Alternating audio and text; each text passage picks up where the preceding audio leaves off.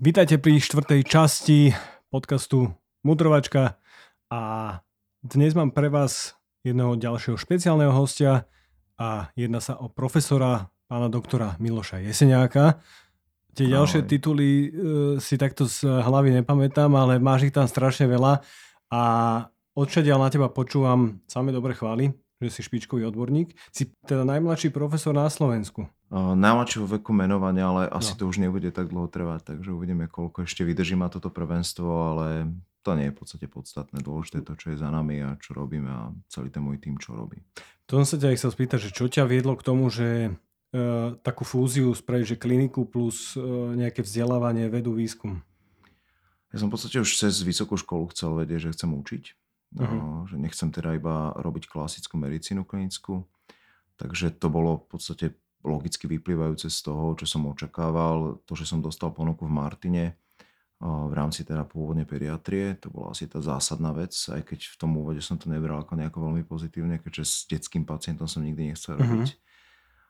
A v rámci toho, ako som už sa dostal na kliniku deti a dorastu, tak následne prišla teda po mesiaci ponuka, že či by som nechcel robiť e, klinickú imunológiu a alergológiu, ale so zameraním sa na tú imunologickú časť, čo vtedy bolo pre mňa niečo také, že som si nevedel predstaviť, čo to vlastne je, čo to obnáša, mm-hmm. čo to je za odbor, keďže vieme, že tá výučba tohto odboru je predmetu je na vysokých školách relatívne redukovaná na nejaké veľmi vysokoteoretické vedomosti, ktoré často znechutia tých medikov mm-hmm. do ďalšieho nejakého postupu.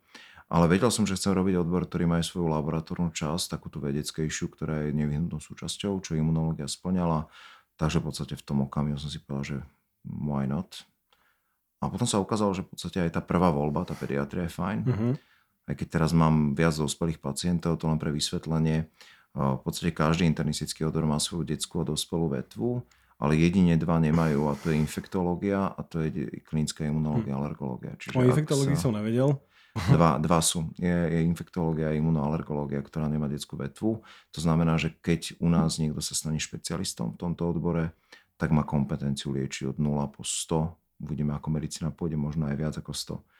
Ale samozrejme každý z nás preferuje nejakú vekovú kategóriu. Keďže ja som primárne začal pediatriu, tak mám stále viac väčšiu afinitu k tým detským pacientom a mhm. adolescentom mm-hmm. ako dospelým, ale robím to principiálne ekvivalentne. Takže takto to celé začalo a s tým sa začala nabíjať, na, na, nabalovať celá tá vedecká časť mojej práce. Mm-hmm. Vedel som, že chcem aj veci posúvať, že chcem aj veci skúmať, chcem veci možno aj objavovať, aj keď samozrejme má to svoje limity, najmä keď sme na Slovensku.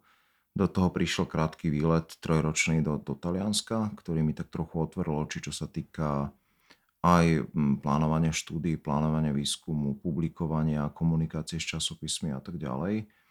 A potom, keď som sa vrátil, tak som v podstate v tomto trende pokračovala. Tam to bol tá alfa omega toho celého, prečo som rád, že som bol v Martine, lebo keby som mm. nebol Martine, tak sa nedostanem do Talianska, keby som sa nedostal do Talianska, tak to ďalšie smerovanie tiež mi nebolo také, aké momentálne je. Čiže z toho vyplynulo celý ten ďalší, ďalšie roky mojej práce, mojej, mojej vedecko-výskumnej a pedagogickej činnosti.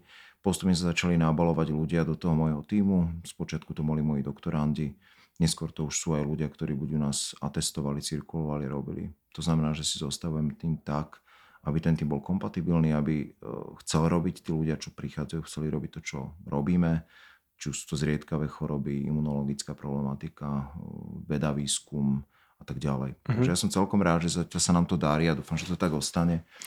V Taliansku tá veda funguje celkom dobre, čo ja viem. Uh, ty si tam pracoval kde?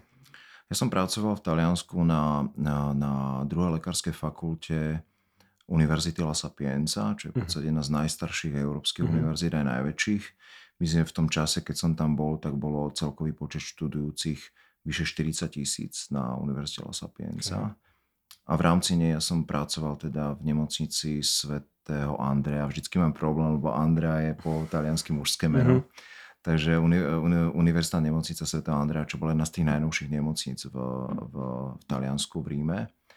Čo bolo veľmi pozitívne, že som v podstate vhúpol vyslovene do týmu ľudí, ktorí sa dlhé roky venovali výskumu v oblasti alergického ochorení dýchacích ciest v rámci testovania alergologického a podobne.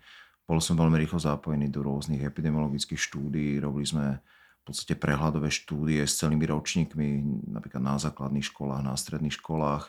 tí kolegovia mali obrovský súbor pacientov, ktorí mali odsledovaných ešte v predškolskom veku, školskom veku, adolescentov veku. To bolo vyše 15 tisíc pacientov. Mm-hmm. Čiže ja som do tohto celého tak sa odrazu náhodou dostal. Bolo to veľmi, veľmi pozitívne až na jeden detail, že som nevedel po taliansky. Čo som musel v priebehu 3-4 mesiacov urgentne vyriešiť. Napokon ale to mi teda ostalo do dnešného dňa, že tá taliančina je moja podstate najobľúbenejšia druhá reč po slovenčine rád chodím do Talianska a stále udržiavame kontakty s týmito ľuďmi a kolegami, aj keď tam sa ten výskum už posunul na základe obmeny kliniky a vedenia trošku inak do spánkovej medicíny, ktoré mm-hmm. ja sa veľmi nemenujem, ale tá oblasť e, respiračnej alergológie, testovania stále tam je. Takže... Prečo práve spánková medicína? Je to, je to pomerne veľký trend dneska, nielen v dospelom veku, ale aj v detskom veku. Ukazuje sa naozaj, že ten spánok je veľmi úzko prepojený s mnohými ochoreniami, ktoré by sme ani nedávali dokopy. So spánkom nielen tam klasické nejaké únavové syndromy, ale samotná, samotné poruchy spánku, e, rôzny charakter, rôzne parasomnie a podobne môžu mať v podstate veľmi dôležitý vplyv aj na e, vznik niektorých civilizačných ochorení, či už je to ateroskleróza, kardiovaskulárne ochorenia. A z môjho pohľadu je tá spánková medicína zaujímavá preto, že my vieme, že, že nekvalitný spánok a poruchy spánku môžu úzko súvisieť aj s imunitným systémom ale napokon aj s chronickými alergickými a respiračnými ochoreniami. Ja sa priznám, že toto nie je moja silná stránka, mm-hmm. lebo to je pre mňa tak zložitý a do istej miery fascinujúci a neprebádaný odbor, ale len keď poviem za našu kliniku, u nás je tiež veľké detské spánkové centrum, kde sa vyšetrujú deti s rôznymi typmi ochorení. Nielen klasické spánkové, ale deti napríklad s celiakiou v rámci výskumných projektov, kde sa veľmi zaujímavé veci našli. Práve mm-hmm. aj z hľadiska kvality spánku, z hľadiska zmien niektorých parametrov a podobne. O tom by určite vedeli viac rozprávať moji kolegovia. Ale to je veľmi fascinujúce, veľká neprebadná oblasť medicíny, ktorá dostala v tých posledných niekoľkých rokov veľmi taký sofistikovaný mm. charakter, čo je veľmi pozitívne. A to bola jedna z otázok, ktoré som mal neskôr na teba, že ako vplýva spánok na imunitný systém a naopak že či, či existuje nejaká že optimálna kvantita spánku. Ja teda mám prečítaných zo pár e, knížiek o spánku, nemyslím si, že som na to odborník, ale teda, že, že niečo o tom viem. A, a doktor e, vlastne Matthew Walker, ktorý napísal e, knihu Prečo spíme, tak on hovorí o tom, že síce sú nejaké, nejaké e, genetické predispozície niektorých ľudí, ktorí sa môžu cítiť vyspatí po 5 až 6 hodinách, ale že zväčša bývajú chorejší. Áno, ten, ten vzťah spánku a imunitného systému je pomerne komplexný, ako napokon celý imunitný systém nie, nie len záležitosť nejakých buniek a nejakých vybraných vecí, ktoré môžu pozitívne alebo negatívne vplývať na tento orgánový systém, lebo to sa malo kto, malo kto si tak vníma, že imunitný systém je orgánový systém. Ej. To nie sú iba bunky, to sú tkaniva, to sú vyformované orgány, ktoré sú intenzívne prepojené vzájomnou komunikáciou a cirkuláciou buniek to je veľmi fascinujúce, ako v podstate bunky aktivované v jednej časti imunitného systému sa presúvajú do ďalších častí, kde odovzdávajú tú informáciu a potom sa opäť vrácajú tam, odkiaľ prišli. Ja imunitný systém berem ako takú mafiu. Keď sme pri tom Taliansku, že ako funguje imunitný systém, že sú nejakí vybavovači, sú nejakí tí, ktorí dávajú iba, iba signály, čo treba robiť, že, že tak nejak si to predstavím. Ja laicky. Keďže treba imunológiu vnímať pozitívne, tak ja by som skôr prirovnal k policii, že máme v imunitnom systéme detektívov, máme v imunitnom systéme bežných policajtov a bežných vojakov, pešiakov, takže ale je to principálne naozaj tak, že tie, ten imunitný systém je tak, tak diverzifikovaný a tak, tak e, detálne už v podstate preskúmaný. Aj keď zaujímavé je, že v posledných rokoch sa furt objavujú nejaké nové veci, ktoré sme ani netušili, že sa zmenia náš pohľad napríklad na niektoré bunky. Alebo sa Čo je ob... taká najväčšia novinka? Z tých najnovších noviniek sú asi, asi uh, tri také veľké novinky v posledných rokoch.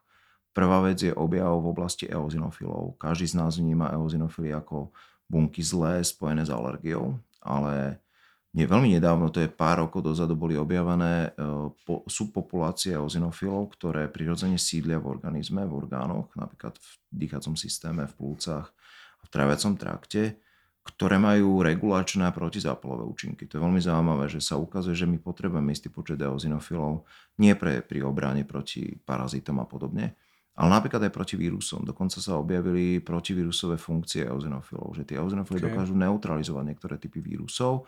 A napríklad, čo je zaujímavý dopad napríklad pri astme, vieme, že časť astmy a účasti pacientov tzv. exacerbácie zhoršenia súvisia s vírusovými infekciami.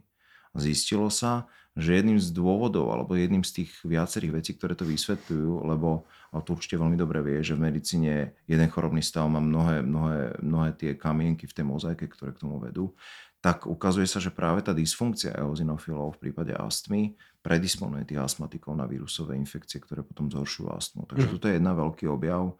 A druhý taký veľký fascinujúci objav pre mňa je, okrem ešte objavu zaujímavých typov buniek, ktorých sme nevedeli, že existujú napríklad regulačné B lymfocyty. To znamená, my vnímame B lymfocyty ako bunky, ktoré len tvoria protilátky, ale medzi nimi sú také, ktoré ich netvoria tak veľa, ale majú funkcie regulačné, protizápalové a podobne. Ale pre mňa najfascinujúcejší objav je to, čo sme ešte donedávna učili medikov nesprávne, a to je to, že imunitný systém teda rozdeľujeme na tú vrodenú a získanú časť, alebo špecifickú, nešpecifickú imunitu čo platí akademicky, to neplatí v realite. Tie, tie, tie rámena imunity sú úzko mhm. prepojené. Mm-hmm. To nie je, že toto je jedna časť, toto je druhá časť, oni sa občas stretnú. Oni fungujú veľmi prepojené. Tak s hormónmi. Áno, regulovanie. To presne tak, že hormóny tiež sú v jednom systéme. Ono sa to tak schematicky učí, že toto je taký, ktorý robí hyperglykemiu, tento robí naopak hyperglykemiu. A oni sú úzko prepojené hormóny. A to platí aj pre tieto dve rámena imunity. A to, čo sa zistilo, my sme učili ešte nedávno, že základný rozdiel medzi týmito dvomi rámenami je, že tá nešpecifická imunita je v podstate taká primitívna, sa nepamätá. Naopak, tá špecifická imunita tá sa postupne buduje a má veľkú pamäť. Uh-huh. A dneska sa ukázalo, že to nie je pravda. Pretože aj tá vrodená imunita si dokáže istým spôsobom pamätať. Preto je fascinujúci výraz, ktorý je práve zaujímavý pre teba ako človeka, ktorý sa ibe športovej medicíne a to je trénovaná imunita alebo train immunity z, češte, z, z angličtiny. A to vysvetľuje to, že nejaké kontakty, nejaké zásahy v oblasti vrodenej imunity, môžu to byť infekcie, môžu to byť očkovanie, môžu to byť niektoré prípravky na podporu imunity, môžu to byť niektoré vitamíny, zložky strávy a podobne, dokážu kvázi predpripraviť niektoré bunky vrodenej imunity na ďalší kontakt, napríklad s infekciou, s baktériou a podobne ona si chce nepamätá špecificky, že toto bol rinovírus a idem rovnako fungovať, ale je to vírus a idem, idem fungovať, idem tvoriť viac interferónov, idem fungovať rýchlejšie a začnem aktivovať sa oveľa mm-hmm. časnejšie. Tento fenomén trénovanej imunity je veľmi fascinujúci, lebo sa ukazuje byť veľmi dôležitou súčasťou napríklad dlhodobej imunitnej ochrany napríklad po prekonaní infekcií, súčasť postvakcinačnej imunitnej odpovede a ukazuje sa, že aj stráva niektoré zložky strávy dokážu týmto spôsobom ovplyvňovať imunitný hm. systém. Mm. To je podľa mňa jeden z tých takých najfascinujúcejších oblastí v oblasti imunológie. V tom. Viem, že v tej pediatrickej dietológii sa menili niektoré odporúčania, že kedy, kedy zavádzať príkrmy a tak ďalej, že že to nie je moja téma, ja som to vždy hovoril, že tomu sa ja nechcem venovať, nemôže byť každý odborník na všetko a teda podľa mňa už tí dospeláci majú svoje, svoje, svojich veľa problémov v strave, ale teda, že tam sa, tam sa, pokiaľ ja viem, sa zistilo, že niekedy tá, ten styk s tými potravinami môže byť, že čím skôr, tým lepší. Áno, toto je opäť veľmi zaujímavá, zaujímavá oblasť, kde sa dramaticky zmenili niektoré pohľady na vec a odporúčania. Ja sa to snažiť tak komplexnejšie vysvetliť, lebo to nie je veľmi iba tak jednoducho, že v tomto veku zaradím túto potravinu, ale je to fajn pre ďalší život. Totiž to, kedy si sme išli podľa, nechcem povedať, že škandinávskeho modelu, lebo by som poškodil Škandinávii v tomto, ale kedy sa proste tvrdilo, že to dieťa v tom prvom roku života, ak je dojčené, má byť výlučne dojčené 6 mesiacov, ak je na náhradnej mliečnej formuli, malo by to byť aspoň tie 4 mesiace. A potom sa postupne pridávali jednotlivé tzv. nemliečné príkrmy. To znamená, ovocie, zelenina, meso a podobné veci.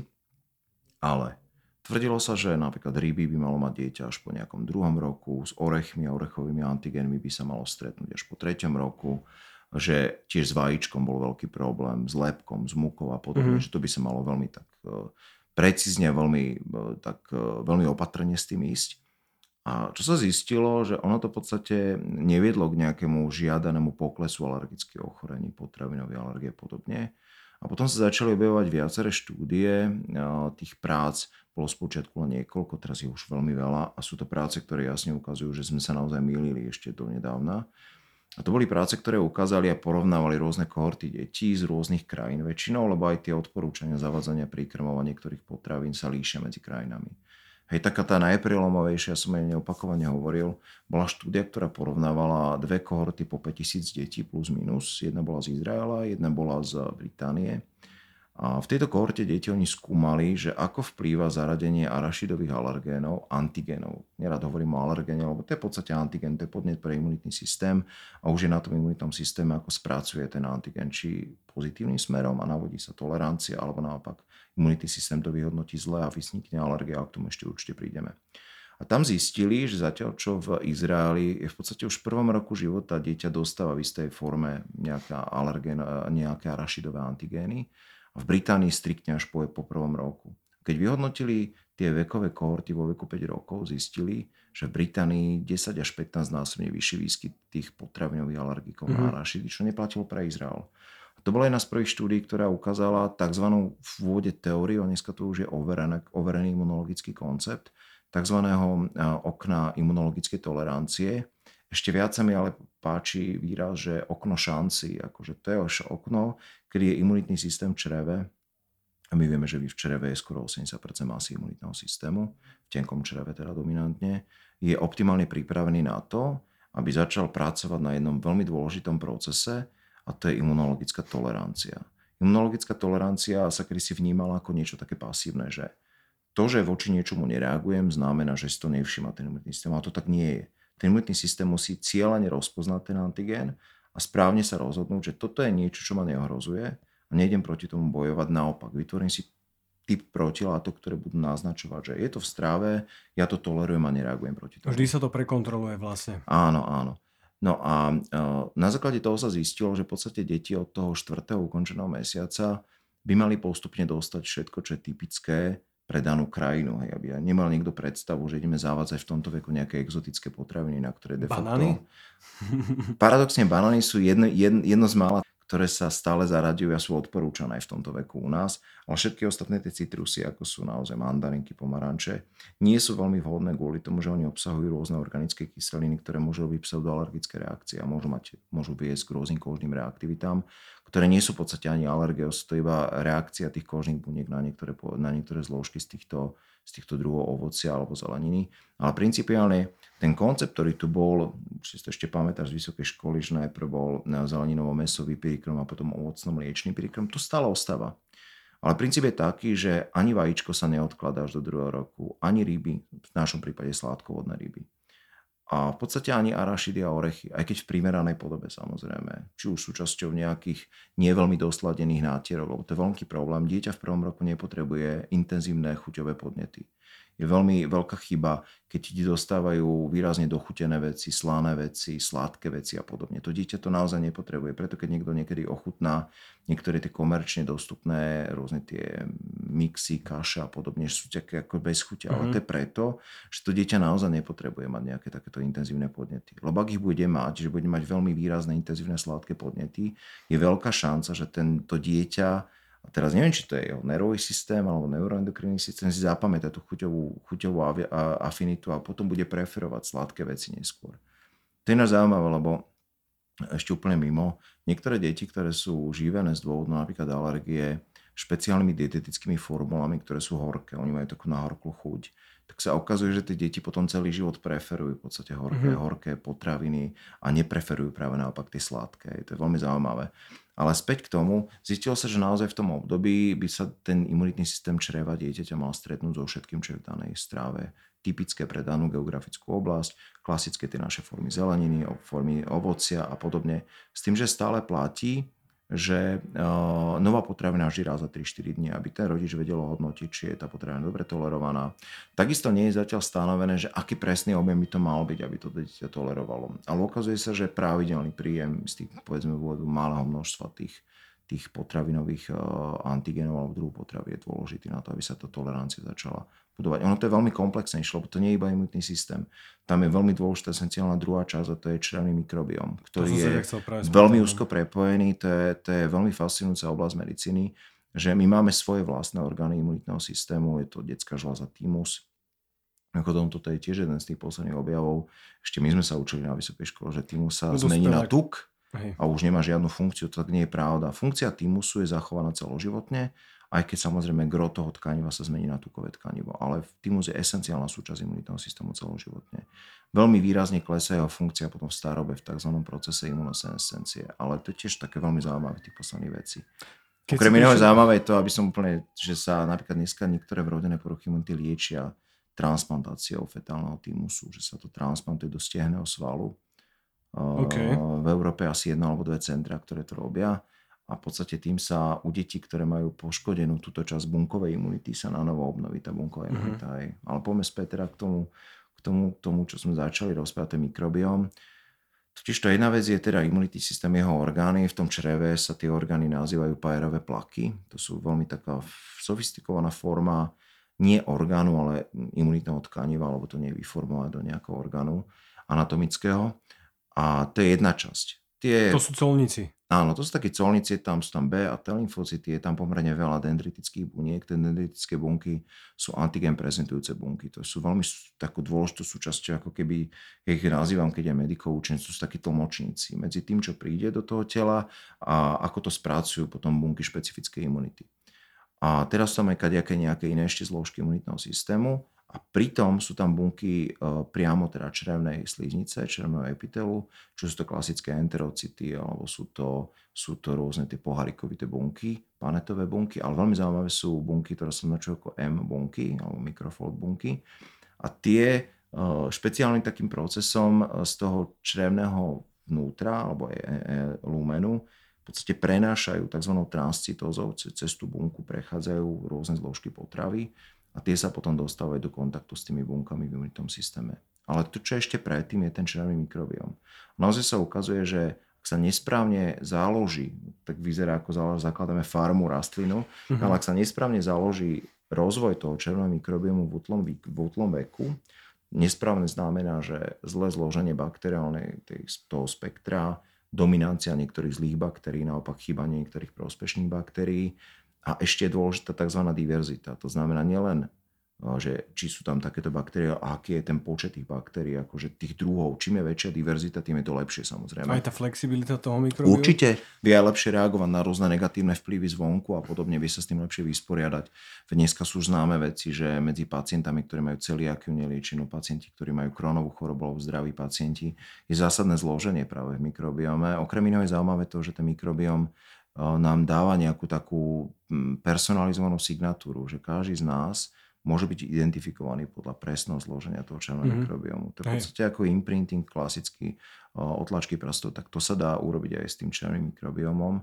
Napokon to, že je porušený pri niektorých ochoreniach, my to vnímame tráviace ochorenia, že áno. Ale dneska sa ukazuje, že ten červený mikrobiom je porušený aj pri respiračných alergiách, okrem iného aj mikrobiom v dýchacom systéme, dokonca aj niektoré neurologické ochorenia sa dávajú do súvislosti s poruchou červeného mikrobiomu. To iba v podstate ukazuje tú zložitosť toho ľudského organizmu a prepojenosť všetkých častí, že nie je imunitný systém, ktorý funguje sám, nie je endokrinný systém, ktorý funguje sám, ale to všetko je to v jednom súzvuku. Ale teraz späť tomu mikrobiomu. Červený mikrobiom je v podstate imunitne aktívny orgán, ktorý spolupracuje s našim imunitným systémom rôznym spôsobom. Okrem iného je to aj tým, že samotné baktérie črevného mikrobiomu napríklad tvoria niektoré zložky, energiu prenášajú enterocity, aby tie vedeli prenášať a vykonovať svoje funkcie. Ale veľmi zaujímavé, že tie baktérie červeného mikrobiomu tvoria niektoré zložky. Sú to niektoré špecifické peptidy, sú to niektoré typy lipopolysacharidov a podobne, ktoré v podstate predstavujú istý signál, aby ten črevný imunitný systém fungoval v rovnováhe, fungoval v oblasti tolerancia, fungoval dostatočne v oblasti ochrany. Ukazuje sa to napríklad v tom, že ak je dobre zložený črevný mikrobióm, aj tá aktivácia imunitného systému v čreve je správna, je tak, ako potrebujeme v zmysle regulácie, v zmysle tolerancie, ale aj v zmysle povedzme nejaké obrany proti nejakým negatívnym vplyvom, ktoré prichádzajú. Ak toto zlyháva, tak imunitný systém čreve začne fungovať zle, začne začne prezentovať a predkladať e, našim bunkám špecifickej imunity niektoré podnety nesprávne a nastáva ten proces predovšetkým v podobe rozvoja napríklad alergických ochorení. A my vieme, že sa začína tá tvorba toho črevného mikrobiomu u tých detí pomerne skoro a že to ovplyvňuje napríklad to, či je dieťa e, rodené porodnými cestami alebo cisárským rezom, či je kojené alebo nie je kojené, že, že už vtedy tie zárodky toho imunitného systému alebo spojitosť imunitného systému a črevného mikrobiomu už tedy to začína fungovať. Čo zaujímavé, tiež sa zistilo, že aj samotné intrauterné prostredie, alebo kedy sme sa tak učili, že, že to dieťa je tam v sterilnom prostredí, on sa narodí a odrazu sa ide byť so všetkým možným, čím sa stretne.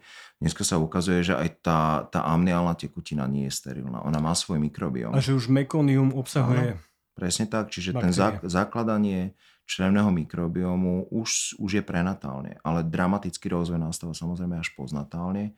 Ten základný prvý dôležitý podnet je určite dojčenie.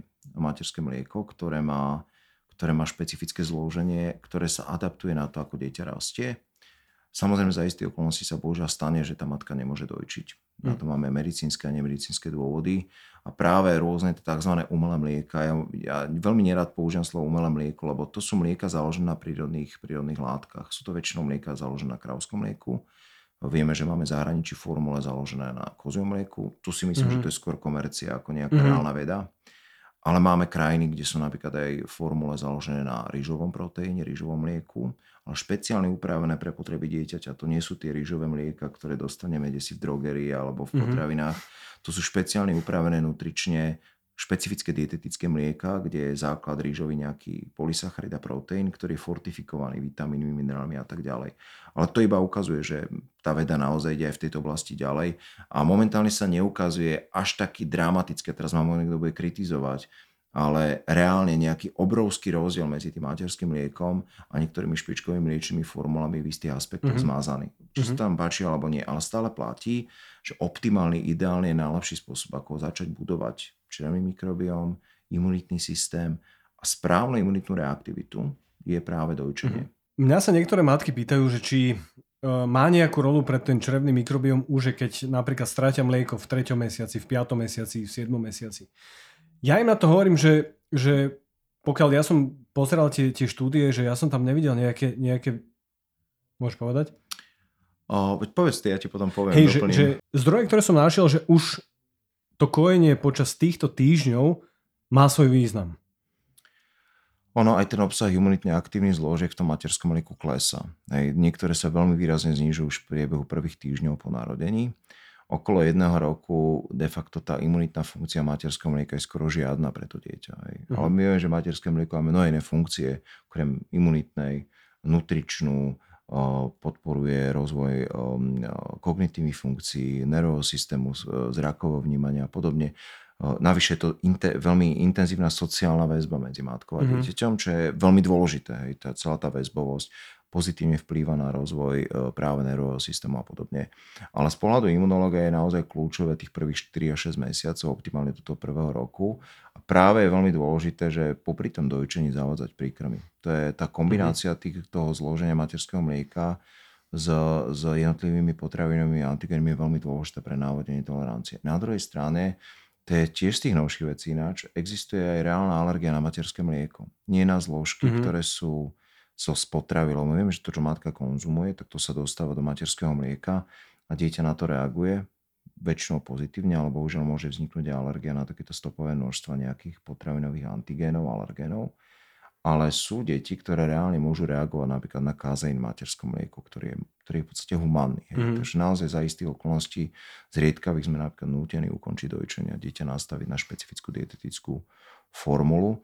Ale teda e, tiež ešte taká odbočka, alebo to sa často robí chyba v tom, že mamičky tak e, v rámci toho, že chcú pre to dieťa robiť čo najlepšie a predchádzať napríklad alergickým ochoreniam, tak začnú vysadzovať niektoré potraviny preventívne počas tehotenstva mm-hmm. a v tom prvom roku života. Dneska je konsenzus odborných spoločností, ktorý vyplynul z mnohých štúdí a metaanalýz, že nie je vedecký dôkaz pre to, že keď matka vylúči orechy, strukoviny. vajce, strukoviny, že zníži riziko rozvoja alergických ochorení. To sa nepotvrdilo. Mm-hmm. Čiže matka má vylúčiť to, na čo je sama alergická alebo čo netoleruje, ale nemala by robiť preventívne, preventívne dietetické obmedzenia. Práve naopak, mm-hmm. môže dieťa ohroziť tým, že to dieťa potom neskôr vyhodnotí ten potraviny a antigen nesprávne začne proti mm-hmm. nemu reagovať. Ale toto je tiež veľmi, veľmi zaujímavá vec. Boli mnohé štúdie, ktoré sa týkali tohto úzkeho útleho veku, z hľadiska napríklad podávania probiotik, či to má nejaký význam alebo nemá. Prebiotik, tam sa naozaj ukazuje, že tie prebiotika môžu mať istý význam pri, pri prevencii alergických ochorení. Okrem iného oni tiež vplyvajú na... Hlavne? Áno, oni tiež uh-huh. vplyvajú na, na črevný mikrobióm, lebo tie, tie prebiotika favorizujú raz napríklad bifidobakterií, laktobacilov keď sú tam takéto baktérie, tie vytvárajú kyslé pH v stolici. Keď je kyslé pH v stolici, tak sa netvoria vápenaté mydlá, e, ten vápnik a minerály sa lepšie strebávajú a tým pádom napríklad to má taký pozitívny význam, že to dieťa nebude mať také kolíky, pretože tie práve mm-hmm. môžu súvisieť s týmto. To je tak úzko všetko prepojené, že ťažko sa na to po... A to je často aj defekt nás, bohužiaľ, lebo tá, tá, tá doba polyhistorov skončila. Naozaj mm-hmm. už ani nikto z nás nie je odborník vo všetkých oblastiach v rámci jedného odboru, ani ja nerobím všetko, čo sa týka imunoalergológie. Ale to je práve tá, tá fascinujúca vec, tá interakcia jednotlivých špecialistov v tých jednotlivých oblastiach medicíny, že vidieť veci komplexne. A to si myslím, že mala byť inšpirácia mimochodom aj pre vzdelávanie našich medikov, mm-hmm. aby sa to vnímalo komplexnejšie a neizolovanie jednotlivé tie mm. odbory. Ja by som možno e, podotkol ešte to, že, že keď sa tu bavíme o tom materskom lieku, že, že je zásadné pre ten, ten vývoj toho dieťaťa, tak e, že samozrejme sú určité okolnosti, kedy to dojčenie nie je vhodné napríklad pre matku. Bavíme sa napríklad o psychiatrických ochoreniach, a že, že naozaj niekedy ten svet nepadne a že sú dvo, je to vždy, vždy ako v medicíne riziko a benefit, ale teda bavíme sa konkrétne o imunitnom systéme momentálne a ako si sám podotkol, že už tie, tie mlieka, náhrady dojčenia, nazvime to tak, už sú, sú tak dobre spravené, že, že sa tie ženy toho keď, sa, keď už nemôžu za akýkoľvek okolnosti kojiť, že už sa toho, alebo dojčiť, tak sa, tak sa toho nemusia bať. Ja, ja sa snažím vždy, keď vidím, napríklad príde, príde dieťa s ťažkým exémom, ktoré je dojčené, matka je vystresovaná, už skoro nič nekonzumuje, skoro nič nie je a to dieťa sa má stále zlé. To, to sú práve indikácie napríklad na ukončenie dojčenia. A ja to vysvetľujem tým mamičkám, že jednak dieťa sa zlepší koža, zlepší sa mu tráviaci systém, prestane reagovať na to materské mlieko. Inak vy sa vyspíte konečne, budete v strese, budete môcť konečne jesť, čo potrebujete, lebo musíte byť v plnej pohode, aby ste si užívali ten útlivek toho mm. dieťaťa. Mm. To sa týka napríklad aj toho, keď za isté okolnosti sa nedarí spustiť dojčenie, že proste je málo materského mlieka, alebo tá žena nemá také veľké prasné žlázy, že naozaj sa aj toho mlieka vytvorí dosť. Aj to sa môže stať. Mm-hmm. A to sú všetko situácie, kedy určite súhlasím, že treba robiť čo najviac preto, aby to dieťa mohlo, mohlo byť dojčené, aby matka spustila laktáciu a keď sú napríklad nejaké deformity brádavy, je s tým problém, hej, že nevie sa dieťa prísať na to, existujú isté spôsoby, ako to obísť. Ale ak to má viesť tomu, že tá matka chudera bude mať nejaké osobné výšitky, bude nešťastná z toho, bude vystresovaná, vynervovaná, dieťa bude hladné, alebo nemá dosť mlieka, to je naozaj systém, kedy skôr si preferujem aj ja, že nastaví dieťa na formulu. Mm. Jednoducho nech tá matka naozaj je. Aj dieťa bude najedené, nakrmené, nech matka je spokojná, nech si užíva ten, ten čas. Nemalo by to, tá matka sa fixuje iba na to, že potrebuje dojčiť urobí všetko možné a nemožné, dokonca užíva rôzne lieky, ktoré by nemala podľa mňa užívať, lebo nie je to odporúčané ani, ani VHO, ani pediatrickými spoločnosťami. A je zbytočne vystresovaná, má výčitky, že nevie dojčiť, že nemá mm. dosť mlieka a podobne. To, to je situácia, kedy treba tú matku naozaj upokojiť a povedzme aj siahnuť po tej mliečnej mm-hmm. formuli. Lebo vystresovaná matka aj v tom materskom mlieku sa mení to hormonálne zloženie a podobne a to potom môže vplyvať negatívne na vývoj toho dieťaťa. Hmm. Poďme trošku ďalej v tom imunitnom systéme a, a ja teda, teda uh, my keď sme sa videli prvýkrát, sme mali takú obsiahlu debatu, sme, sme kecali dosť o, o, o tom, že veľa vecí máme E, alebo veľa názorov máme spoločných aj napríklad o hľade testovania intolerancií a teda e, ako sa to momentálne rieši. A, a ja som teda do knižky napísal o tom, že IgG testovanie e, intolerancií nemá zmysel, je to len ťahanie peňazí, na čo som samozrejme dostal nejaké spätné reakcie. Nebudem to konkretizovať, my vieme, že niektoré firmy na tom zarábajú peniaze, ale teda možno aby sme to, aby sme to už z praxe priamo alergologa a imunológa povedali, že používate IgG testovanie na, na intolerancie? Ja určite nie, ani ľudia okolo mňa a pevne že každý sofistikovaný lucidný imunoalergolog to nerobí. Ale máme bohužiaľ aj my kolegov, ktorí stále tieto testy používajú. O, princíp je taký, že e, ak pacient... Rea... Dneska je téma potravinovej intolerancie a alergie veľmi populárna. Sú mnohé práce, ktoré ukázali, že tie veľa, ale taká jedna hovorí, že z 30 ľudí ktorí si myslia, že majú potravinovú toleranciu a alergiu, ju má reálne jeden. A všetky mm-hmm. tie ostatní je buď nesprávne zloženie stravy, nevhodný systém stravovania, nevhodný životný štýl a stravovanie v pokluse bez nejakého kľudu a času na to jedlo, ktorý je podľa mňa potrebný aj z hľadiska toho, aby človek nenahádzal do seba to jedlo, aby normálne zapojil všetky fázy toho stravovania, od prežúvania, tvorby jednotlivých enzymov a podobne. To ešte o tom vieš rozprávať viac ty ako ja. Ale proste naozaj v podstatnej časti je rôzne veci a pocity, že tá potravina mi robí zlé a toto mi vadí a to mi vadí. Často je to aj psychosomatika, bohužiaľ. A to je súčasťou, Vieme, že to je súčasťou modernej medicíny. To, no. nie, to nechcem povedať, že ten človek je psychicky Hej. chorý v žiadnom prípade. Len proste tá psychosomatika je dôležitá súčasť mm-hmm. mnohých ochorení. Ale uh, jednoducho naozaj u podstatnej časti ľudí tam reálne nie je žiadna ani alergia a ani intolerancia na tie hm. potravy. Hmm. Jednoducho je to nesprávne zloženie, nesprávne dávky, množstvo, energetický obsah, zastúpenie jednotlivých zložiek, makro a mikronutrientov, ktoré v konečnom dôsledku vedú k tomu, že ten človek vníma to, že to jedlo ho povedzme, obmedzuje, obťažuje, robí mu zlá a podobne. Druhá vec je, že treba rozlišovať medzi tým, čo je imunitne podmienené, to sú klasické alergie, tých je niekoľko typov a na to máme aj niekoľko druhov vyšetrení, aj laboratórnych, aj kožné testy a napokon aj expozičné testy, ktoré aj my robíme. Uh-huh. Na druhej strane je časť e, reakcií na potraviny, ktoré sú nie imunitne podmienené. To znamená, imunitný systém nehrá žiadnu úlohu. A to sú tzv. intolerancie. Ale tie vznikajú napríklad z toho, že nám chýba nejaký enzym v čreve. Laktózová intolerancia, uh-huh. laktáza.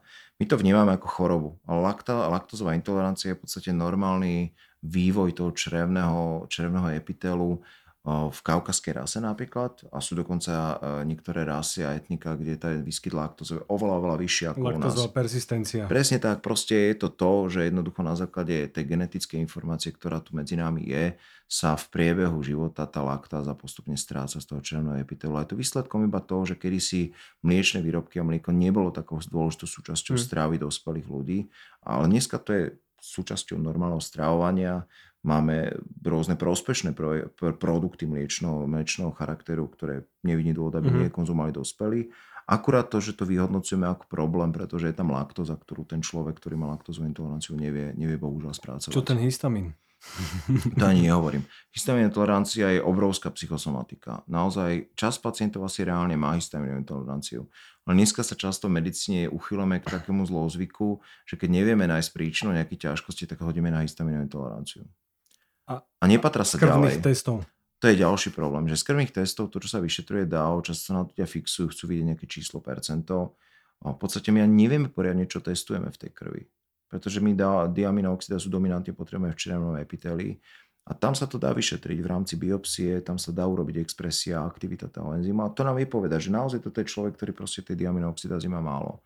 Ale to platí aj pre, pre povedzme, tú diagnostiku eh, histamínovej tolerancie. Ak, ak príznaky nasvedčujú tomu, že to je HIT, ak naozaj sme vylúčili iné príčiny, to môže byť iné typy gastrointestinálnych ochorení, aj napokon celiakia, zápalové ochorenia čreva a podobne, a naozaj sme nezistili príčinu, tak potom sú dve alebo tri cesty. Tá najjednoduchejšia je taká, že naozaj skúsiť na nejaký obmedzený čas, 2-4 týždne prísnu nízkohistaminovú dietu. Ale to nemá byť dieta, ktorú potom človek bude držať dlhé roky. To má byť dieta, že keď človek naozaj povie, že áno, že mám sa lepšie a môžeme my dva filozofovať, že to naozaj to, že, to, že tam je menej histamínu, alebo je to, že človek začne jesť čerstvé potraviny, prestane jesť zohrievané jedlá, naozaj sa pravidelne začne stravovať. Že či, len toto nemôže byť to, že sa má odrazu strávne A je to eliminácia lepšie. iných vecí. Áno, presne tak. Ale proste, ak sa naozaj má lepšie, tak to podozrenie teoreticky tam môže byť, ale potom by mal ten pacient začať postupne zavádzať tie najmenej rizikové potravy. Nemalo by to skončiť na tom, že bude konzumovať a vieme, že prísna histaminová dieta je veľmi náročné dodržiavať naozaj aj časovo, aj zložením, aj finančne v dnešnej dobe, bohužiaľ. Takže to je, to je najľahší spôsob. Nerobiť žiadne laboratórne testy, hmm. nepodstupovať endoskopy a podobne, ale jednoducho ísť týmto smerom. Druhou možnosťou, ktorá je finančne trošku náročnejšia, je urobiť genetiku na histaminovú toleranciu. Dneska nám vedia v laboratóriu povedať, že áno, tento človek nesie isté genetické tzv. minoritné alely, ktoré predisponujú to, že tá diaminoxidáza nebude fungovať dostatočne. Mm. Takže vieme to aj takto urobiť, ale alfa mega je, je, je záťažový mm. test, eliminačný test. Bez toho sa nepohneme. Vieš, že uh, ja som si dal spraviť aj tie genetické testy. Mne tam vyšli, myslím, že v troch génoch najvyššie riziko histaminovej intolerancie aj, aj cez to teda stále hovorím o tej, o tej genetike, že je to nejaká predispozícia, máme genóm, ktorý je obalený niečím, je tam nejaká epigenetika do toho a že, že dovolím si povedať, že kebyže sa dostanem teraz do eliminácie, ako veľa ľudí si takto povie, no vyšlo mi v genetike, necítim sa dobre po nejakom jedle, začnú eliminovať tú stravu.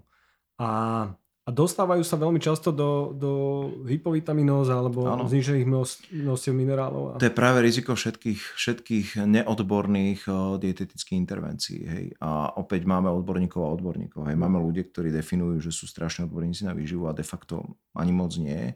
Naopak sú našťastie ľudia, kde určite požem aj teba, aj ďalší ešte niektorých kolegov, ktorí to majú naozaj urobené sofistikovanie a odporúčania a dietetické nejaké intervencie a zmeny stravovania naozaj sú založené na nejakých aj skúsenostiach, aj vede, aj výskume, aj odporúčania, ktoré sa majú robiť. Veľký problém je, že keď človek začne robiť dietetické intervencie bez odbornej pomoci, začne eliminovať potraviny, bez toho, že by si uvedomil, že mu začnú chýbať nielen mikronutrienty, to znamená, že chýbajú niektoré vitamíny, minerály, železo, zinok, vitamíny skupiny B a podobne. Ale začnú chýbať aj makronutrienty. Nevhodné zloženie napríklad mastných kyselín. Každý si myslí, že tie polinesteriny sú najlepšie. Ale my potrebujeme aj nasýtené masné kyseliny z rôznych dôvodov. Nejaký pomer potrebujeme. Určite, na 100%. To isté platí aj pre cholesterol. Nie cholesterol strave iba zlý. My cholesterol potrebujeme na tvorbu niektorých hormónov. To je, to je, to je veľká je téma. Kategória sama o sebe. cholesterolu. Presne tak. Takisto sa to môže týkať napríklad nesprávneho zloženia bielkovín, živočišného rastlinného pôvodu a tak ďalej. O tom my sme naozaj mohli veľa filozofovať. Základ je taký, že ak naozaj mám pocit, že mám nejakú potrebnú alergiu, tak naozaj dohodne navštíviť toho alergológa, ale testy nie sú všetko. My musíme nájsť koreláciu medzi tým, čo ide v testoch a čo reálne tomu pacientovi robí ťažkosti. Samozrejme. Mm-hmm. Hej, aj tie testy majú svoje limitácie. Ja preto priam neznášam také tie ponuky rôznych panelov, súkromných hlavakov, že zaplatí si 200 eur urobíme vám mm. potravinné intolerancie.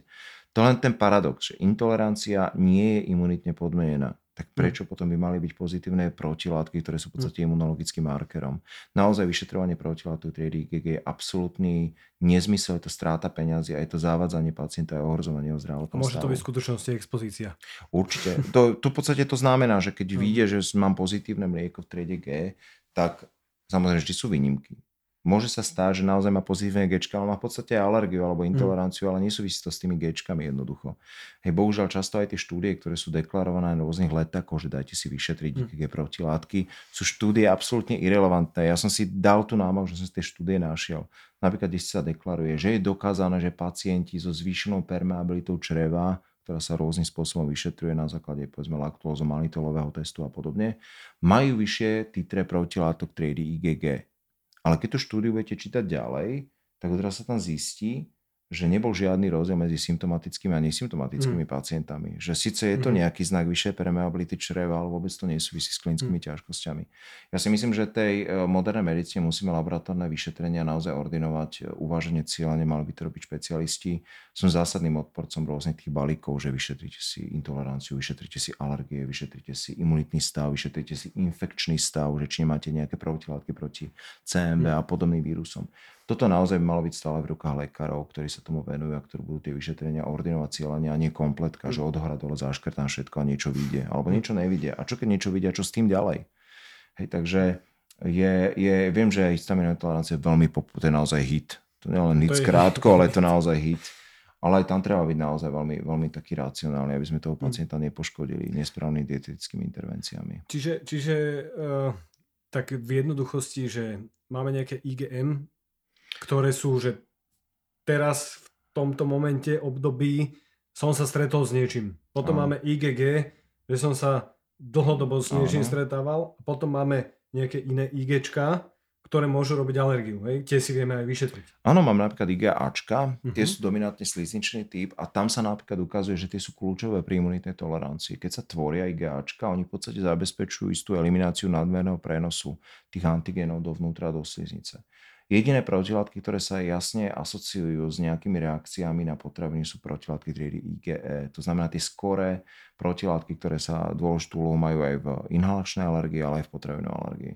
Ináč to sú veľmi jednoducho diagnostikované alergie už len tým, že keď človek niečo zje, tak má veľmi rýchlo priebehu pár minút reakciu. Môže to byť kožný nejaký výsel, môže to byť žihlavka, svrbenie mm-hmm. kože, opuch tváre, opuch jazyka, náhla hnáčka a podobne pri napríklad laktozovej intolerancii tie klinické ťažkosti nástupujú s istým odstupom. Hej, to nie je hneď po, po zjedení tej potravy. To je proste s istým odstupom pár hodín dokonca, kým sa začne tá laktóza v čreve naozaj nedokáže sa spotrebovať, začne kvásiť, zvyšuje, znižuje sa pH, celý ten proces, zvyšuje sa plínatosť a potom má človek tráviace mm. ťažkosti. Čiže ak, ak vyšetrovať nejaké veci, tak sú to či už kožné testy, my dokonca robíme aj kožné testy priamo s eh, čerstvými potravinami, natívnymi potravinami. Mm-hmm. Tá metóda sa volá prik na prik. Je to veľmi zaujímavé, lebo často v tých komerčných zmesiach na kožné testovanie potravín nám chýbajú vedľajšie alergény, že je tam hlavný alergén, napríklad mm-hmm. z mlieka a podobne. Takže robíme aj tento spôsob. Ale vždy sa snažíme, ak naozaj máme podozrenie, urobiť potom aj expozičný eliminačný test. To inak nejde. Čiže v prvom rade sa robí test a potom sa robí ex- Robíme prík, robíme špecifické IG, mm. robíme buď extraktové, to znamená proti celému, napríklad proti krávskému mlieku, proti e, vajčnej, vajcu, ale potom vieme urobiť aj tzv. komponenty, to znamená alergické zložky. Vieme, že vajíčko má kazeín, alfa-laktoalbumín, beta-laktoglobulín, serový albumín. Vieme, že e, mlieko, pardon. Vo vajíčku vieme, že je napríklad galektín, že tam je livetín, to sú iné typy alergénov. Ináč je zaujímavé, že podľa pozitivity protilátok u symptomatického pacienta vieme predikovať závažnosť tej alergie či to alergia iba na teplne nesprávené, nespracované potraviny, alebo naopak dobre teplne spracovanú potravinu, napríklad dobre, dobre uvarené vajce, ten človek stoleruje. Mm. To sa všetko dá zistiť. To vieme zistiť napokon napríklad aj pri orechovej alergii. Či je to alergia iba na, na to, že človek e, je alergický napríklad na brézu, a skrížene reagujú niektoré zložky a vtedy bude mať ťažkosti dominante z, z ústnej dutiny, bude sfrbieť jazyk, keď napríklad zje jablko alebo arašida alebo lieskovec. Ale nebude mať veľké riziko nejakých systémových reakcií. Alebo naopak, je to práva potravinová alergia na arašidy alebo na lieskovce alebo vláské orechy a tam môže ten iný typ toho, tých alergenov, ktoré Že to môže byť aj život ohrozujúce. Ano.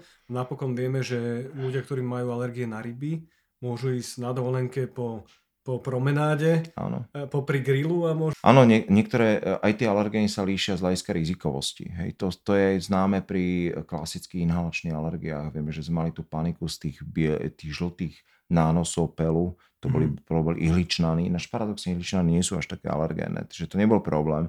Problém bol, že v tom čase, v tom istom čase e, končila brezová sezóna a nastúpila dramatická trávová sezóna. Mm. To mhm. bol ten problém, čo mali ťažkosti pacienti. Nie to, že vidia žlté, žlté nánosy pelu. Mm. Hej, takže tuto, tuto naozaj uh, aj tu sú rozdiely medzi alergenicitou a to platí aj pre potraviny. Máme alergeny, ktoré sú menej rizikové, ktoré, z ktorých pacient vyrastie, napríklad klasická alergia na krávské mlieko, to je alergia detského veku. Veľmi extrémne ojedinele sa môže klasická práva potravinová alergia na mlieko vyskytovať aj u starších pacientov, ale je to veľmi raritné. Mm-hmm. Určite nie u toľkoho počtu, koľko si myslia, že majú alergiu na mlieko. Mm-hmm. A potom máme alergény, ktoré ostávajú celoživotne. To môžu byť práve alergény z rýb, alergény z morských plodov, tam sú máme tzv. parvalbuminy a podobne, a, alebo tropomyozíny, to je veľmi typické. To je jedna zaujímavá, to je skrižná reakcia medzi roztočovými alergí, alergénmi a napríklad krevetami a týmito všetkými mm-hmm. morskými plodmi. A tam naozaj stačí to, že ten alergén je tak agresívny, že stačí stopové množstvo. To môže byť množstvo, že sa napríklad vári homár a sa nadýchne z tej páry a bude mať ďalej. A ja mám takých pacientov, mm-hmm. napríklad, čo má anaflaxiu po, po, po takomto takéto v kuchyni.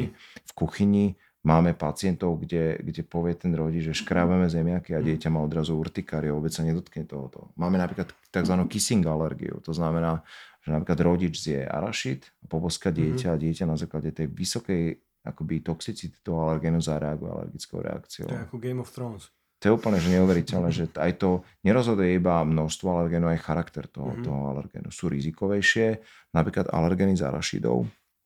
Ich alergenicita sa zvyšuje prážením. Čiže teplnou úpravou sa ešte viac zvyšuje tá, ten potenciál mm-hmm. alergény a potenciál toho, že, že človek bude tvoriť protilátky a bude na to reagovať. Ale to je naozaj veľká, veľká oblasť modernej alergológie, kde snažíme, aby tí naši kolegovia už sa odbremenili od tých základných vyšetrení, ale naopak, aby sa stali z nich takí detektívovia, ktorí práve na základe aj tých moderných metód vedia nejaké mm. alergie, skrížne reaktivity rozluštiť a povedať tomu pacientovi, že táto skupina potravín vám môže potenciálne škodiť alebo táto skupina vám bude škodiť v obyčnom množstve, ale menšie množstvo môžete jesť. Mm. Alebo viem pacientovi povedať, že toto tepelne upravené môžete jesť, ale nie ste to veľmi v surovom stave. Mm. Typicky brezoví alergici, ktorí reagujú na tie skrížené potraviny, e, nie je napríklad pre nich veľmi vhodné rôzne tie smúty. Hej. Optimálna kombinácia zeler, mrkva, jablko, to je pre, pre brezová alergika priam smrť. Lebo tam bohužiaľ hrozí aj to, že keď takéto veľké množstvo skrižne reagujúcich potravín on, on skonzumuje a vieme, že to je polotuhé, to veľmi rýchlo prejde cez mhm. žalúdok, mm-hmm. aby sa to stihlo upraviť trávením. A v tom prípade dokonca aj pri takýchto skrižných reakciách hrozí napríklad systémová reakcia mm-hmm. alergická. To je veľmi dôležité pacienta správne edukovať. My sa snažíme tým našim kolegom toto všetko vysvetľovať, aby takto odporúčali, aby nerobili to, že Pacient urobia kožné testy, urobia mu laboratórne vyšetrenia a teraz mu vidie 15 potreb a mu to zakáže všetko jesť. Toto nie je úloha moderného alergológa. Toto si vie aj pacient urobiť. Zaplatí si test, tomu ide pozitívne a prestanem to jesť. Mm. Úloha špecialistu je v tom, aby povedal, že áno, toto áno, ale toto nemusíte vysadzovať, toto vám ťažkosť nebude robiť. Ja som rád, že práve ty si šéf alergologov a imunologov.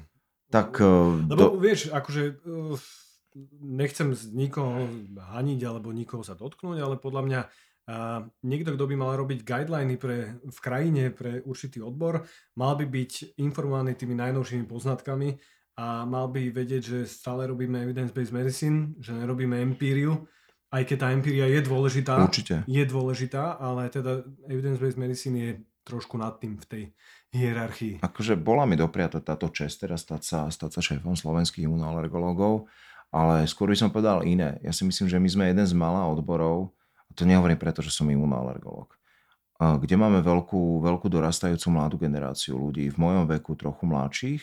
Máme pomerne veľa ľudí zaradených špecializačnej príprave, čo sa fakt, že nesmierne teším, že sa ten odbor zresuscitoval.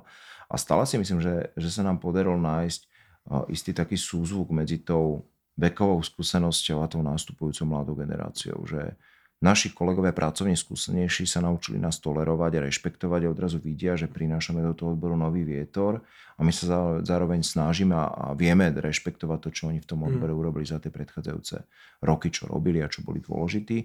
A práve si myslím, že tá generačná výmena momentálne v tom súzvuku práve tých vekovo starších generácií a mladších je veľmi dobrá u nás v odbere. To je ideálny koktel, to priam, je, to, je, to priam, je to priam žiadúce, veľmi sa z toho teším, mm. že to takto je, že ten odbor je kvalitný. Ale je vás málo.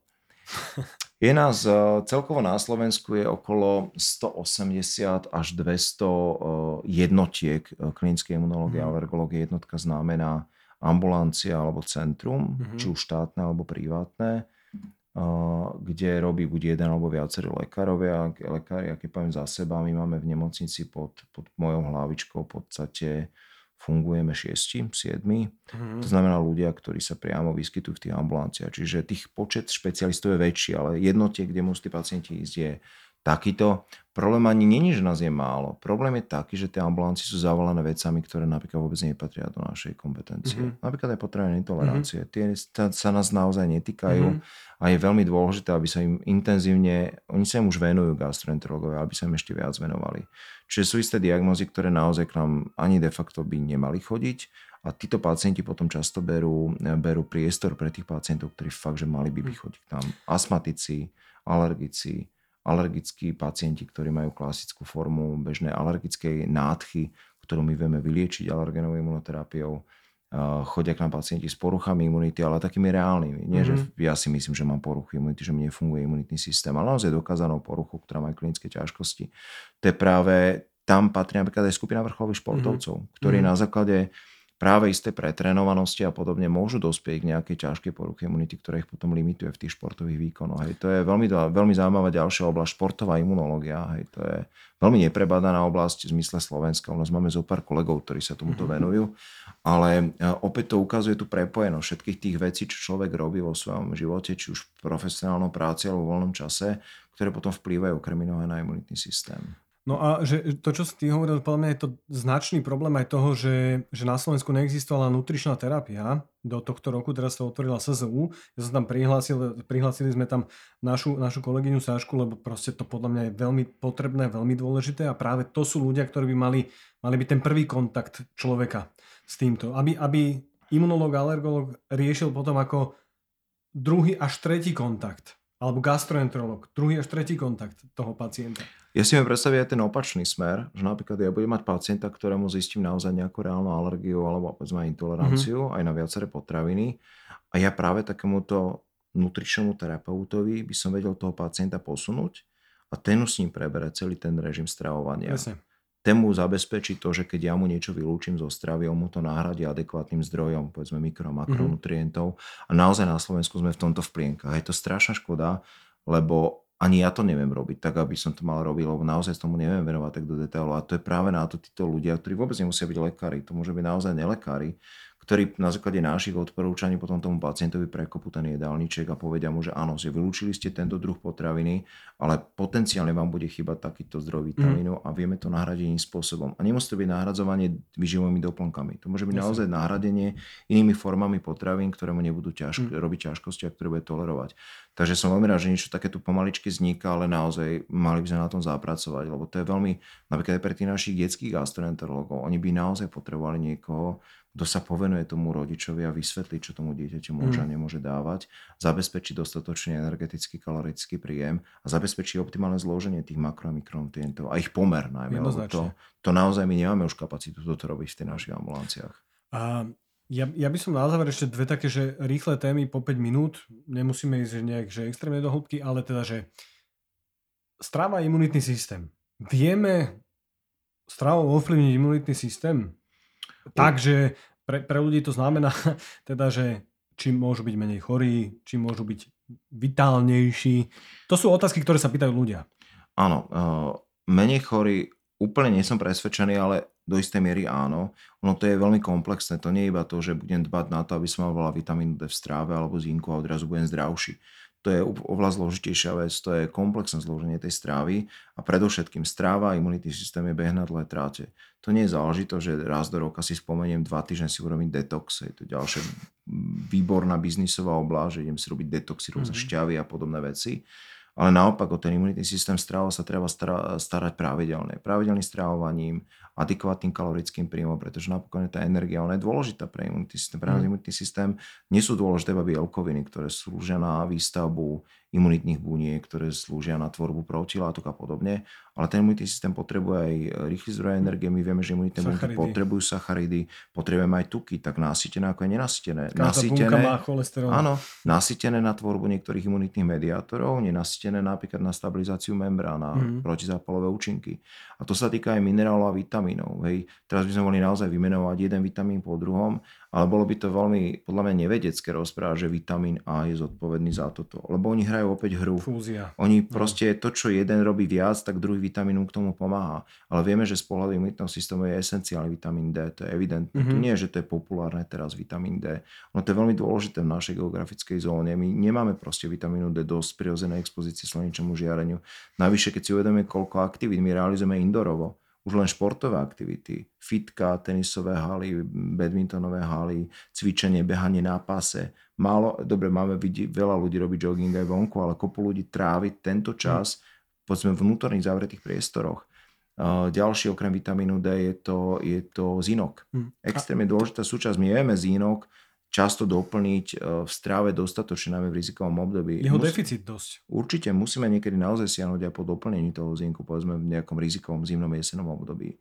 Vitamíny skupiny B sú veľmi dôležité pre imunitnú reguláciu a imunitné zdieľanie tých interakcií medzi imunitnými bunkami. Takto by sme mohli pokračovať. Mm. Vitamín E. Omega-3 masné kyseliny. Áno, no to isté. Omega-3 potrebujeme na mediátory, ktoré proste vedia potom signalizovať vzájomné, vzájomné vzťahy a komunikáciu medzi imunitnými bunkami. Je to extrémne prepojené a nemôžem povedať, že šeliek na všetko bude D mm-hmm. alebo C alebo to bude vitamín E. No určite. Základ je určite pestrá stráva, správne zložená, vyvážená a za istých okolností v istom rizikovom období povedzme aj doplnenie v podobe nejakých food suplementov. Stále ja som zástanca tzv. separovaného suplementácie. To znamená, nepoužívam multivitamíny, kde sú homeopatické dávky mnohých tých vecí. Ale viem, že teraz je jesen, zima, dám si povedzme ten zinok a dám si vitamín D. Ak chcem, doplním si k tomu aj trošku C, aj keď eh, často sa nadsadzuje ten dopad, že ja si dám D budem menej často chorý. Hej. Niekedy zíram z niektorých reklam, že ja užívam vitamín D a som už není často chorý. To je iba mm. jeden kamienok v tej celej mozaike. Je to naivné si myslieť, že doplním vitamínu D, odrazu budeme nechať často chorý. Mm. Až pri tečku je zaujímavé jedna tiež taká odbočka, ale pôjdeme ďalej že ak sa skúmal vplyv na imunitné funkcie a vplyv na chorobnosť, tak je lepšie užívať pravidelne nižšie dávky vitamínu D, 1000 až 2000, ako si robiť tie nárazové suplementácie, že 10 tisíc jednotiek raz mm-hmm. týždenne a podobne. Hej, to je zase ten endokrinologický akoby prístup. ale, ale to D je dôležité, ale to je iba jeden kamienok z toho všetkého. Dobre, že si povedal, že endokrinologický prístup, lebo pre mňa D je hormón. Skrátka, keď sa pozrieme na funkciu, ako, ako sa aktivuje, z akej molekuly vzniká, tak pre mňa je to proste... Určite, to nie je iba vitamín, to je normálne no. hormón a to je sekundárny posol, ktorý je dôležitý pri imunitných interakciách. To znamená, že naozaj e, stráva na dlhé trate a v rizikovom období doplnenie niektorých povedzme tých vitamínov separovanie v nejakých adekvátnej forme, dobre strebateľné a podobne. A završil by som to tým, že dostatočný kalorický príjem, pretože všetci sa hrnú do diét, všetci chcú znižovať kalorický príjem a to môže vážne ovplyvniť imunitný Určite. systém. Imunitný systém potrebuje mať energiu na to, aby vedel fungovať dobre. A keď nebude fungovať aj celý ten organizmus, napríklad dlhodobé dietetické nejaké reštrikcie kalorického príjmu, vedú k tomu, že sa začnú, keď človek potrebuje energiu, začne míňať to, čo je, považuje v podstate za také ľahko minuteľné. A čo sa najlepšie začne rozkladať sú imunoglobuliny, mm. protilátky. Lebo to je rýchly zdroj, vieme to z bielkovín mm. premeniť, sú v krvi vytvorené, tak sa začnú metabolizovať rýchlejšie, ako by sa mali. A super, preto je človek začne byť častejšie chorý. No. No a posledná téma, podľa mňa na 2 na 3 minútky, ale ja by som bol rád, kebyže niekedy v budúcnosti príjmeš pozvanie ešte znovu, lebo je naozaj o čom hovoriť a asi naozaj studňa informácií o imunitnom systéme tak uh, fyzická aktivita a imunitný systém. Ty si už načrtol trošku tú, tú takú tú, tú športovú imunológiu, lebo to je veľmi zaujímavá záležitosť. Viem, že sa tomu doktorka Bergendiová venuje, sa venuje športovcom, ale takže máme pár ľudí, čo sa tomu venuje. Je to, je to tiež úžasná časť, ale teda dajme tomu, že teraz pre lajíkov, že veľa ľudí si myslí, že, že posilňovaním, behom, eh, bicyklom alebo skrátka fyzickou aktivitou si posilní imunitný systém. Ako to teda v skutočnosti je? Opäť závisí od toho, aká je frekvencia, aká je dĺžka tej športovej záťaže, aká je intenzita. To sú tie kľúčové veci, ktoré treba rozlišovať. Ale to klasické rekreačné športovanie, beh, zacvičenie si v nejakej úrovni hodinu, hodinu aj niečo, je naozaj v podstate imunostimulačný aspekt. Ale ako náhle to, tá fyzická aktivita trvá dlhšie, tie štúdie sa trošku líšia, ale už okolo 1,5 až 2 hodiny, paradoxne po tom prechodnom zlepšení niektorých imunitných funkcií vedú k istej únave imunitného systému, z ktorej sa dá ale rýchlo zotaviť. Keď prestanem športovať, mám kalorický príjem, to je veľmi dôležité, mm-hmm. že nie, že ja si zašportujem a teraz budem bielkoviny do seba sípať, ale potrebujem aj naozaj cukry a rýchle cukry. A ak si človek potom vie oddychnúť, vie zrelaxovať a vie sa aj dobre vyspať, tak v podstate to naozaj vedie k dlhodobého hľadiska k podpore imunitných funkcií.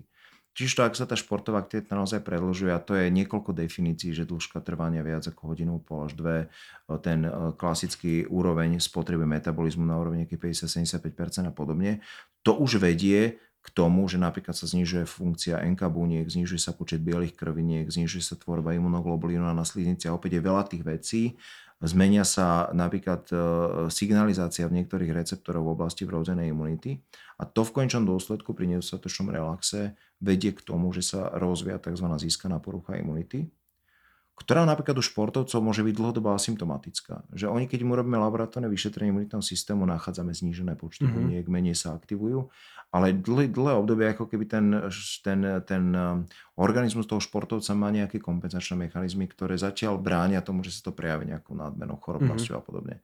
Ale tiež v istom okamihu a ten istý okamih sa nedá povedať paušálne tak každý ten športovec je individuálny, tak ako niekto je talentovaný a má predispozíciu na rýchle behy, niekto je naopak na dlhé tráte a podobne, to opäť súvisí s inými vecami, tak tak je to aj s imunitnou. V istom, v istom okamihu toho športovca už ten imunitný systém nevie kompenzovať tú svoju deficit a tú svoju potlačenie funkcií a objaví sa vyššia chorobnosť, začnú sa objavovať herpetické infekcie, mm-hmm. odrazu sa objavia stavy, ktoré toho športovca, napríklad aj vrcholového, alebo intenzívne športujúceho bežného lajka, ktorý sa neživí športom, začnú limitovať tým, že býva často chorý, má výraznú únavu, z ktorej sa nevie zregenerovať ani spánkom a podobne. A to je práve oblasť tej športovej imunológie, ktoré mala vedieť kvantifikovať.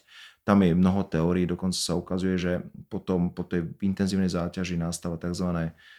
otvorené okno alebo imunosupresívne okno, kedy ten imunitný systém je potlačený, ale keď to neprekrieme ďalšou intenzívnou aktivitou v priebehu niekoľkých hodín, tak sa z toho zotaví ten. Je to ale, sinusoida. Áno, ale keď sú dvoj, trojfázové tréningy, fakt sa môže stať to, a opäť o tom vedela si Katka Bergendiová ešte viac rozprávať ako ja, tak sa odrazu začne diať to, že tie, tie, tie obdobia, kedy ten imunitný systém znížený, sa začnú prekrývať a ten imunitný systém nemá čas na to, aby sa zregeneroval. Mm. Čiže aj tu platí zdravé rácio, všetko so zdravou mierou, nie do extrémov, a naozaj dbať na čas, na, ener- na eh, energetickú relaxáciu, energetický kalorický príjem, a čas na oddych a spánok. To je esenciálne. A presne ako si povedal, že v tých štúdiách sa celkom ukazuje to, že tá fyzická aktivita u bežného človeka do tej hodiny, že rozcvička nejaká hodina e, cvičenia, čiže to aerobné silové, vybavené. Má výbornú Odcvičen... výbor, výborný dopad na imunity no. systém, no. na slizničnú imunitu a podobne. Určite by som doplnil, že máme aj iné veci, ktoré vieme ešte tomu pridať. Veľmi populárne otužovanie ono pri pravidelnom otužovaní sa naozaj zlepšuje napríklad slizničná imunita. Ale nie je to také, že vbehne do vody raz za mesiac. A to platí aj pre saunovanie. Sauna áno, ale tiež nie, že idem rekreačne do sauny raz za mesiac. Mm-hmm. To je dokázané zo Škandinávie, kde tá sauna v podstate súčasťou sociálneho života tých rodín a tých spoločenstiev. A tam sa naozaj tiež ukazuje pomerne pozitívny vplyv. Ale nie je to iba priamo vplyv na imunitný systém. Je to celkovo vplyv na psychickú pohodu toho človeka, mm. ktorá sekundárne cez hormonálny systém potom pozitívne vplyva na imunitný systém. A je to logické, že, že ten imunitný systém sa musí adaptovať na ten stresor, takisto ako na tú fyzickú aktivitu. Keď si niekto raz za mesiac pôjde zacvičiť, tak to bude pre neho iba stres, na ktorý nie je adaptovaný. No, bude sa zotávať 4 dní z toho, bude mať svalovicu. To isté, ako keď uh, vleze do tej ľadovej vody, tak ten adrenalín, čo sa vyplaví potom, adrenalín je dôležitý pri imunitný systém, jasné, ale že, že keď je to takýto akutný stresor, nespraví mu to dobre. Hit proteíny v, v saune, deto, hej, že a, a potom sa môžeme baviť o tom a dúfam, že sa k tomu niekedy dostaneme v budúcnosti, že že signalizácia, my sme to s docentkou Penesov riešili, že interleukin 6 tvorený intramuskulárne versus interleukin 6, ktorý, ktorý je nejaký systémový, ktorý vieme odmerať, že, že tam sú možno rozdielne veci u toho športovca pri, pri tom športe, čo sa deje. IGF-1, ktorý ovplyvňuje imunitný systém, takže ale teda, že aby sme to uzavreli e, pre tentokrát, tak, uh, tak naozaj platí to, že ten imunitný systém uh, vieme vytrenovať, ale nemali by sme ho tlačiť na hranice, pretože potom sa nám to môže vypomstiť. Ja ti veľmi pekne ďakujem, že si prišiel aj, aj na rozhovor a že si sa podelil e, ľuďom o veľma, veľmi veľa významných e, vecí, ktoré si určite zapamätajú. Na záver by som chcel teda, že či máš také niečo, čo, že keď si predstavíš, že by nič po tebe nezostalo, stovky článkov a, a rozhovorov a, a, a v karentovaných magazínoch e, veci, ktoré si dal von. Takže čo by si povedal ľuďom? Tri veci. Čo by si mali zapamätať z imunológie? Z imunológie, uh, no, dôverovať vedcom, to znamená ľuďom, ktorí sa, a špecialistom, ktorí sa v danej oblasti naozaj hýbu, vzdelávajú aktívne na tom pracujú. To nie sú nejakí novopečení odborníci a špecialisti, ale sú ľudia, ktorí sa systematicky dlho, dlhodobo vzdelávajú v danej oblasti a potom to prinášajú do tej klinickej praxe. To je práve to spojenie tej vedy, vedy založené na dôkazoch a tej skúsenosti. To je, sú dve neoddeliteľné mm-hmm. veci. Nemôžem byť iba vedec, ale musím mať aj skúsenosti a musím s tým spolupracovať. Ďalšia vec je, treba sa starať o svoj imunitný systém. Tá starostlivosť je dlhodobá, nie je to týždňová detox kúra, ale je to naozaj starostlivosť o strávu, pohybovú aktivitu, relax, oddych a všetky tieto veci, ktoré spolu súvisia. To bola asi druhá vec. A tretia vec, eh, prestame robiť niektoré veci, ktoré proste naozaj nemajú miesto v modernej medicíne. To sú rôzne tie testy laboratórne, o ktorých sme rozprávali. A určite budeme veľmi rád, keď teda náš odbor, nezanikne, ale naopak sa bude rozvíjať, lebo to je riziko pri mnohých špecializáciách, mm. že, že napriek tomu, že sú potrebné, nie je tu nástupujúca generácia, tak ja pevne, že tento trend teda ostane a budem rád, ak sa teraz bude spájať aj s mojou osobou, že som bol jedným z tých, lebo určite som jediný, je tu viacero mm. kolegov, ktorý pomohol k nánovo naštartovaniu tohto odboru a vybudovaniu ďalších generácií skvelých kolegov, špecialistov, v podstate aj mojich priateľov, ktorí ktorí tento odbor udržia a hlavne budú pomáhať ľuďom, lebo každý odbor, ktorý nepomáha ľuďom, je zbytočný a nemusí podstate fungovať. Pán profesor Miloš Jeseniak v podcaste Mudrovačka, ďakujem pekne. Ďakujem za pozvanie.